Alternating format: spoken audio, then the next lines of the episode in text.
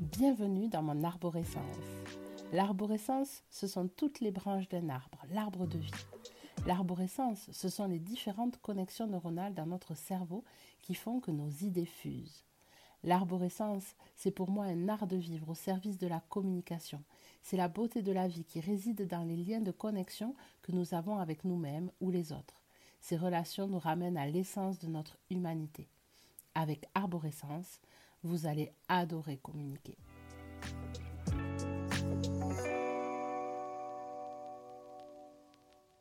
Bonjour à tous, je suis heureuse de vous retrouver aujourd'hui dans mon arborescence pour vous parler de précision. La précision dans votre message. C'est quelque chose qui est important lorsque l'on veut bien se faire comprendre, d'être le plus clair possible dans son message. Souvent dans les conversations, vous l'aurez peut-être remarqué, on fait beaucoup des raccourcis en fait.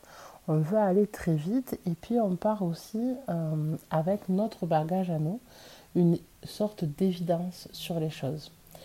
Je vous donne un exemple tout bête qu'on a souvent dit à un enfant, tiens-toi comme il faut. Ok, tiens-toi comme il faut. Mais qu'est-ce que ça veut dire se tenir comme il faut? Se tenir comme il faut sur une chaise, ça ne va pas de soi pour un enfant. Et j'ai envie de vous dire, même plus grand, un ado, se tenir comme il faut, ça ne veut pas dire grand-chose. Tout dépend des codes que l'on a en fait. Et c'est là où la précision du message va être très importante. On a assez régulièrement l'impression de ne pas être entendu par l'autre ou compris par l'autre simplement parce qu'on imagine que l'autre est avec le même bagage psychologique que nous finalement, avec les mêmes bases, la même culture, les mêmes références. Ce qui est entièrement faux et c'est d'autant plus faux quand c'est un enfant euh, et plus il va être petit et plus ce sera faux parce qu'en fait cet enfant quand il arrive c'est une page blanche, il a tout à apprendre et c'est pas en voyant les choses une fois ou deux fois que ça va s'imprégner en lui, il va falloir énormément de répétitions pour ça. Donc c'est vrai que quelque chose de très simple comme tiens-toi comme il faut, ben c'est pas si évident que ça. La demande pour être plus précise serait je veux que tu sois assis sur la chaise avec ton dos qui colle le dossier, par exemple. Je veux que sur la chaise, tu ne sois pas en mouvement, par exemple. Ça va être des choses comme ça. Alors c'est vrai que quand on les dit la première fois, et comme là en plus je force un peu le trait, ça semble pas très naturel. On a l'impression du coup d'être sur une, un mode de communication euh, un peu, euh, comment dire, alors pas formaté justement, mais un peu... Euh, J'arrive pas à trouver le bon mot. Vous voyez l'importance de la précision? Euh, Voilà, une communication qui serait pas naturelle, qui serait pas spontanée. Voilà, quelque chose qui ne serait pas spontané.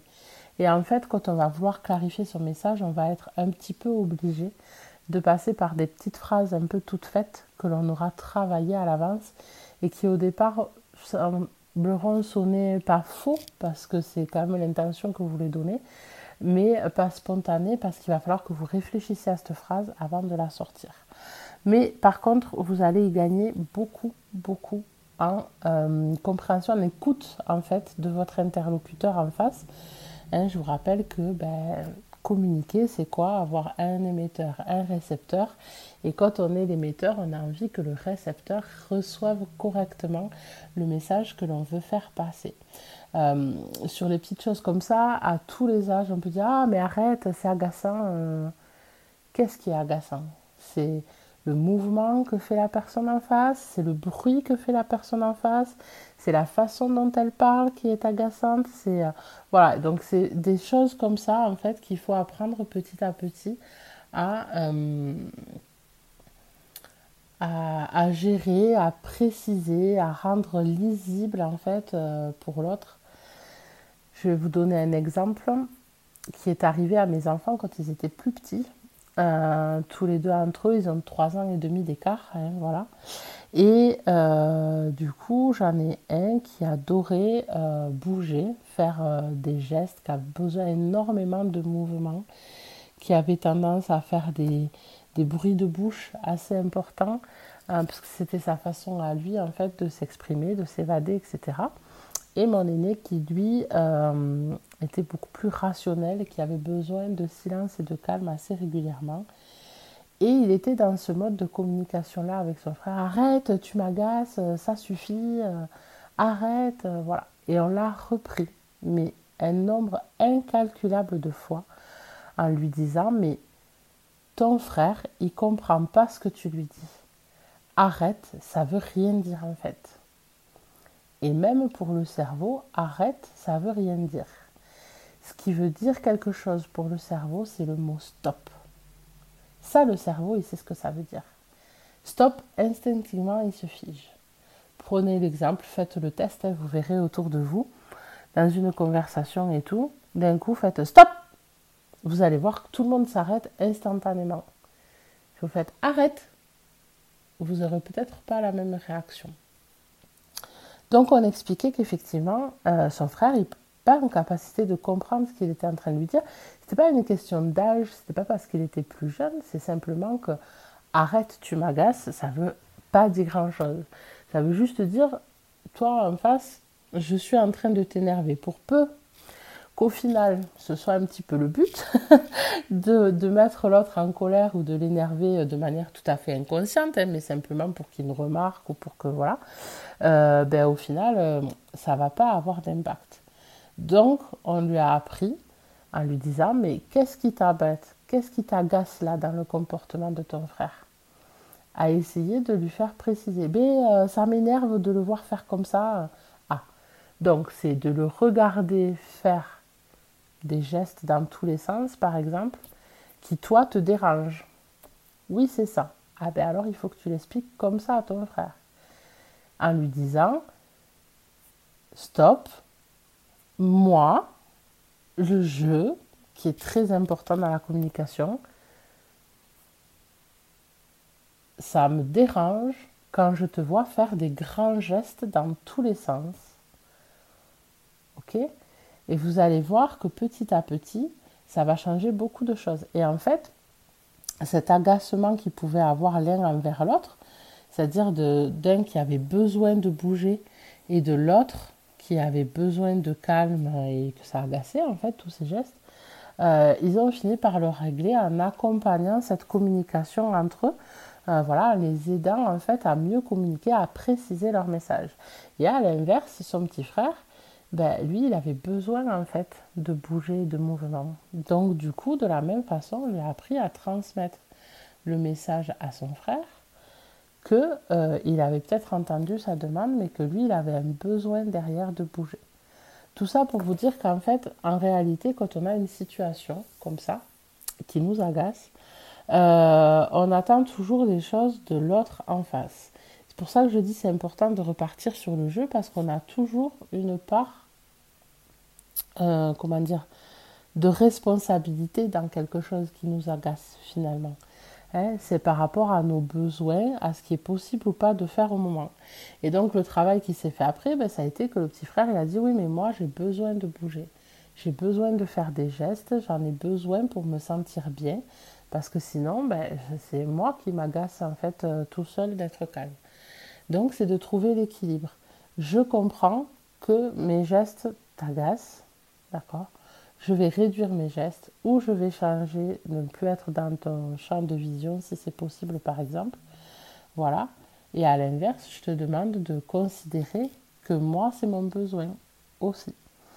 Et c'est comme ça qu'on équilibre les choses. Je vais vous prendre un autre exemple sur les, sur les ados, en fait, parce qu'on vit tout ça à un moment donné ou à un autre où on arrive dans des chambres où c'est un bazar pas possible, tout est rangé n'importe comment, en fait pas rangé finalement, mais voilà, où tout peut être en désordre, euh, où il y a besoin à un moment donné de, de, nettoyer tout simplement, passer un coup d'aspirateur, un coup de serpillère si besoin, euh, ouvrir, aérer, etc. Et euh, souvent c'est des, des, moments de tension et de conflit entre, entre le parent et son enfant à ce moment-là, parce qu'on touche à deux choses qui est de l'ordre du besoin fait d'un côté comme de l'autre, c'est-à-dire d'un côté on a le besoin d'ordre du parent, hein, qui lui a besoin que ce soit rangé, propre, ordonné pour se sentir bien, pour soi se sentir un bon parent parce que en réalité le désordre qu'il peut y avoir dans la chambre de l'enfant nous renvoie à nous, mais on l'a mal éduqué, on lui a pas appris à ranger, on l'a pas ordonné, qu'est-ce qu'on va dire si on voit sa chambre dans tel état? Et de l'autre côté, en fait, il y a euh, le besoin pour l'ado de se sentir chez lui, d'être dans son univers. Et cet univers, il n'est pas obligé de ressembler à celui de ses parents. Et du coup, euh, souvent, le, désordre, entre guillemets, euh, extérieur de la chambre de l'enfant retranscrit juste le désordre un peu qu'il va avoir dans sa tête, mais en fait, c'est un peu euh, euh, ce que vous. Ce qu'on pourrait dire, c'est du bordel organisé un peu, vous voyez, hein c'est à un moment donné, euh, mais moi je me retrouve dans mon bazar finalement, voilà, mais j'ai besoin de ce bazar-là pour l'instant. Et effectivement, si on est sur une communication, ouais, je t'ai demandé 100 fois de ranger ta chambre, t'as rien fait, et ceci, et cela, etc., d'être sur le reproche. Ben, l'autre en face se sent attaqué, il se sent diminué, il n'a pas l'impression de se sentir respecté dans son besoin à lui de vivre dans cet univers-là. Et à partir du moment où on va préciser le message, où on va bien dire le pourquoi du comment, pourquoi on a besoin de ça, euh, comment on pourrait essayer d'y parvenir, on va arriver à une forme de négociation en fait qui va être acceptable pour tout le monde. Alors je mets des gros guillemets dans la négociation parce que attention, elle a été euh, dévoyée en fait à un moment donné, c'est-à-dire que sous prétexte de respecter le besoin de chacun, on est arrivé à des comportements laxistes très forts euh, chez certains parents qui croyaient bien faire. Hein. Après, c'est pas du tout un jugement, bien au contraire. Mais du coup, une forme de laxisme très forte qui s'est installée et qui là n'est pas du tout dans le respect euh, du besoin du parent qui a besoin de se faire quand même respecter à un moment donné en ayant une grosse différence entre le respect et l'obéissance, mais voilà, qui a besoin de se faire respecter. Donc à un moment donné, il y a des choses qui ne sont pas négociables. D'accord? L'hygiène, par exemple, ne sera jamais négociable. C'est quelque chose qui est important, c'est un soin à soi-même qui est important et il est hors de question de négocier sur de l'hygiène. D'accord Même si l'ado en question te dit oui, mais moi j'ai besoin de me sentir sale. Ben oui, mais là c'est pas possible. Il va falloir quand même un minimum que tu te laves à telle période, à telle période. Voilà. Euh, ça, ça va être des choses pas possibles. Pareil, pareil pour la chambre. C'est évident que s'il y a des restes de nourriture qui traînent partout depuis 15 jours ou 3 semaines qui sont en train de moisir, ça, c'est des choses qui vont pas être possibles. D'accord? Par contre, ce qui va être de l'ordre du possible dans la négociation, ça va être euh, de, de, se dire, bah, écoute, moi je comprends que c'est tes affaires, que j'y touche pas. Donc, moi je te demande de faire de la place au sol pour que je puisse passer l'aspirateur et de mettre tout ce qui est déchets, détritus à la poubelle. Le sol est propre, pour moi c'est ok. Après, si c'est le bazar sur tes étagères ou sur ton bureau, pour moi c'est pas grave. Ça peut être ce genre-là de négociation auquel on peut arriver. C'est-à-dire euh, permettre aux jeunes de, rester dans son, dans son besoin, en fait, que les choses soient rangées par lui, pour lui, que ce sont ses affaires et que ce ne sera pas forcément l'ordre euh, dont a besoin le parent, et à l'inverse, que le parent puisse euh, avoir son besoin à lui de propreté et d'hygiène qui soit au clair, en fait, qu'il puisse faire ce dont il a besoin de ce côté-là. Voilà, donc c'est vraiment la précision d'un message et hyper important. Quand on communique entre adultes, quand vous communiquez entre collègues, quand euh, pour les professionnels de l'enfance, vous communiquez avec un enfant, mais aussi avec sa famille, il est extrêmement important d'être le plus précis possible. Un exemple entre adultes que je vais vous donner pour vous montrer à quel point on part sur des évidences parfois. Euh, il y a quelques années, j'avais fait une formation en fait euh, managériale euh, dans le cadre de la collectivité dans laquelle je travaillais à l'époque, puisque j'étais entre guillemets chef d'équipe, euh, en tout cas management de plusieurs personnes. Et donc notre formateur avait commencé sa formation, il avait dit rien de plus que les présentations, on était autour de table. Et puis à un moment donné son téléphone portable sonne euh, voilà, il a sonné une ou deux fois. Et puis il décroche, et puis il répond. Et puis c'était une conversation qui était euh, personnelle. Et euh, voilà, il raccroche. Et puis, il attend deux minutes, il regarde les réactions des uns des autres. Et puis, il nous demande de savoir qui ça avait dérangé de prendre ce coup de téléphone ou pas. Qui avait trouvé ça irrespectueux ou pas. Et ainsi de suite. Et chacun, donc, du coup, a levé la main en fonction de ce à quoi ça correspondait pour lui. Et forcé de constater qu'on n'avait pas eu tous, tous ou toutes la même vision, en fait, euh, de, euh, de son action, en fait, de répondre au téléphone. Il nous a avoué après qu'en fait, c'était volontaire, c'est-à-dire qu'il avait programmé qu'on l'appelle en fait euh, ce jour-là à telle heure pour justement nous montrer cet exercice-là que à partir du moment où on est en groupe, si on ne veut pas qu'un téléphone sonne, alors il est important de le dire. C'est-à-dire de poser d'entrée le cadre, c'est-à-dire l'animateur, là pour le coup c'était lui l'animateur, puis c'était le formateur, de poser le cadre que voilà, là on a une réunion de deux heures, je vous demande de couper vos téléphones. Euh, voilà.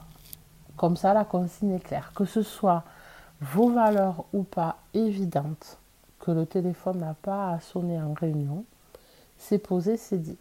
La personne en face ne peut plus faire comme si elle ne savait pas. D'accord?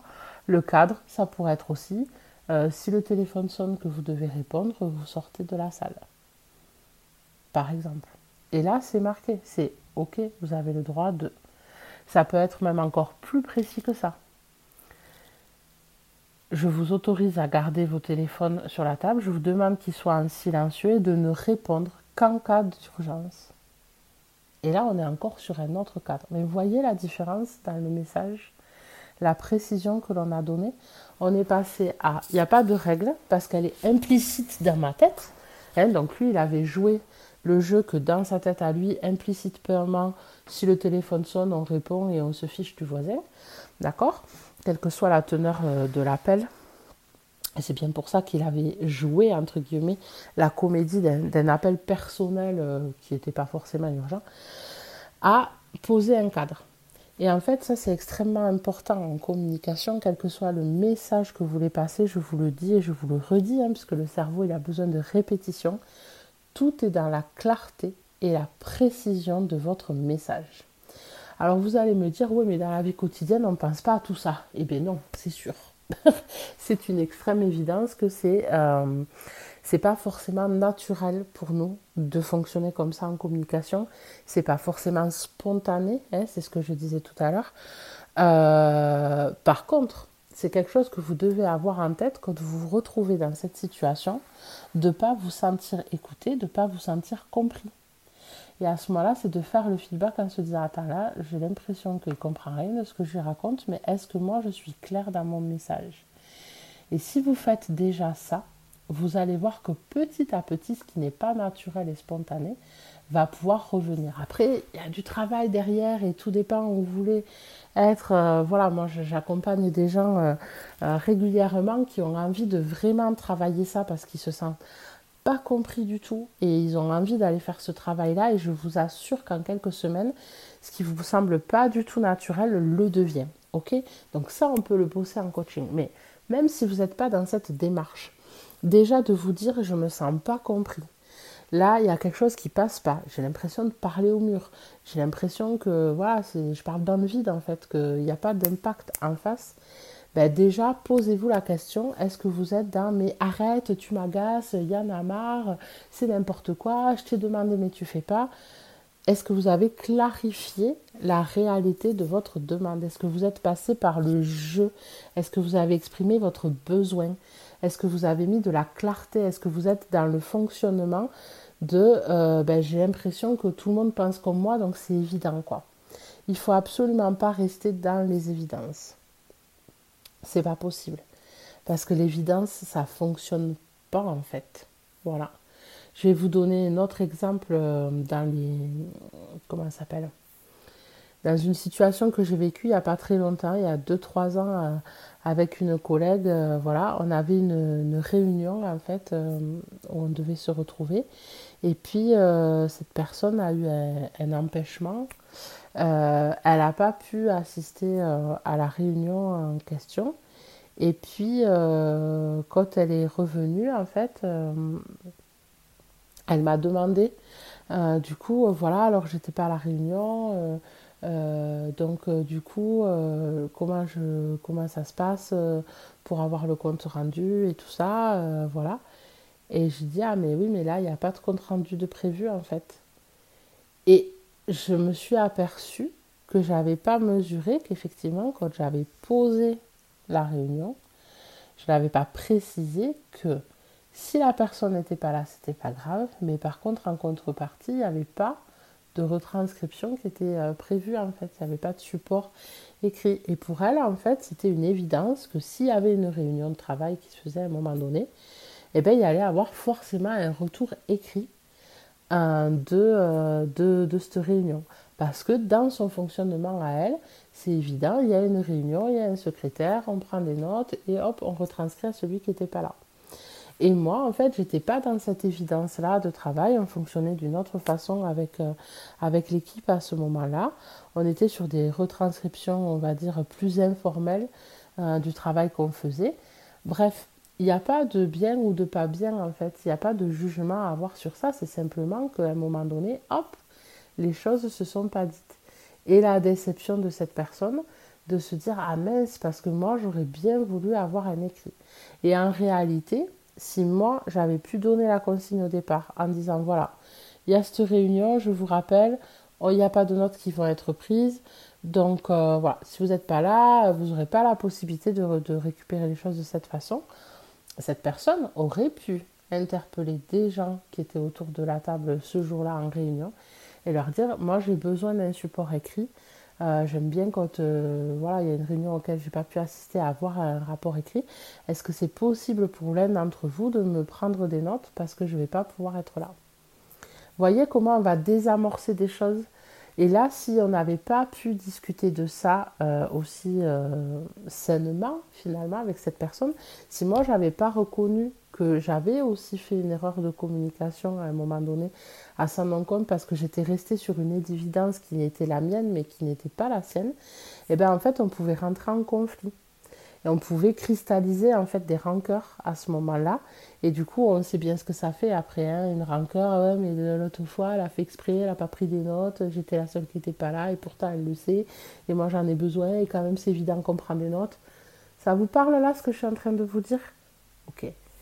C'est pareil avec les enfants, c'est pareil avec les ados, c'est pareil avec tout le monde. Pourquoi la mayonnaise, souvent, elle monte On dit Ah, mais il m'écoute pas, ça fait fois que je lui dis. Oui, mais comment tu lui as dit? Est-ce que c'était clair le message? Est-ce que tu es parti sur tes évidences d'adulte Est-ce que c'était compréhensible pour son niveau à lui, de là où il en est, en fait, de ses consignes? Est-ce qu'avec un ado, tu as essayé de comprendre quel était son besoin à lui derrière? Est-ce que toi, tu as compris le tien? Pourquoi tu lui demandes ça? Est-ce que c'est par une habitude? Est-ce que c'est vraiment important Quelle est l'importance que tu mets derrière? Vous voyez, toutes ces questions-là, finalement. Donc, voilà ce que je voulais vous dire aujourd'hui. La précision du message est toujours extrêmement important. Si vous voulez être entendu, si vous voulez qu'on vous porte de l'attention, soyez précis dans votre message le plus possible. Euh, voilà.